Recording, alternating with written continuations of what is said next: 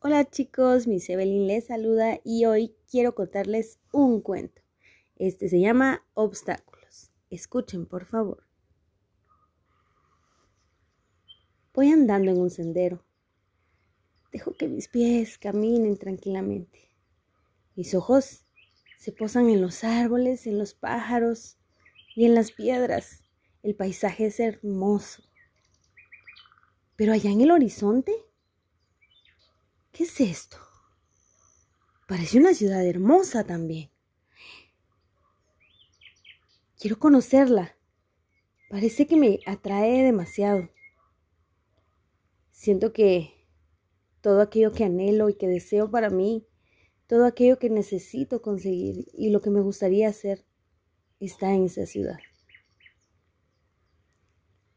Me imagino que si me dirijo hacia ella podría llegar a ser mía, ¿no? Empiezo a caminar y camino.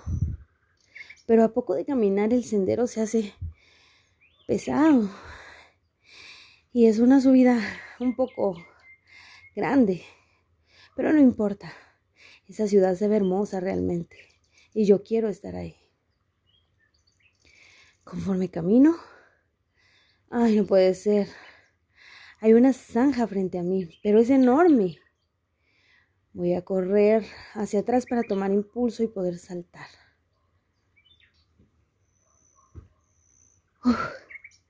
he conseguido saltarla. estuvo un poco difícil, pero tengo que seguir. Yo sé a dónde quiero llegar. Luego de caminar un poco, Aparece de nuevo otra zanja. De nuevo tengo que volver a saltarla. La primera estuvo un poco difícil, creo que esta no lo será tanto.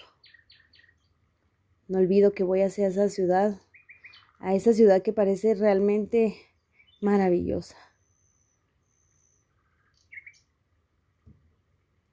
Me he cansado, hay un muro frente a mí, no puede ser. Estando tan cerca de la ciudad de mis sueños, me siento un poco decepcionada. No dejaré que esto impida mi paso. Y voy a trepar ese muro para llegar a donde quiero llegar. Pero de pronto hay una niña que se acerca a mí y me sonríe como si me conociera. me recuerda un poco a mí cuando era niña. Me animo a preguntarle, ¿por qué hay tantos obstáculos en este camino, eh? Y la niña se encoge de hombros y me dice, ¿por qué me lo preguntas a mí? Los obstáculos no estaban aquí antes de que tú llegaras. Yo creo que los obstáculos los has traído tú.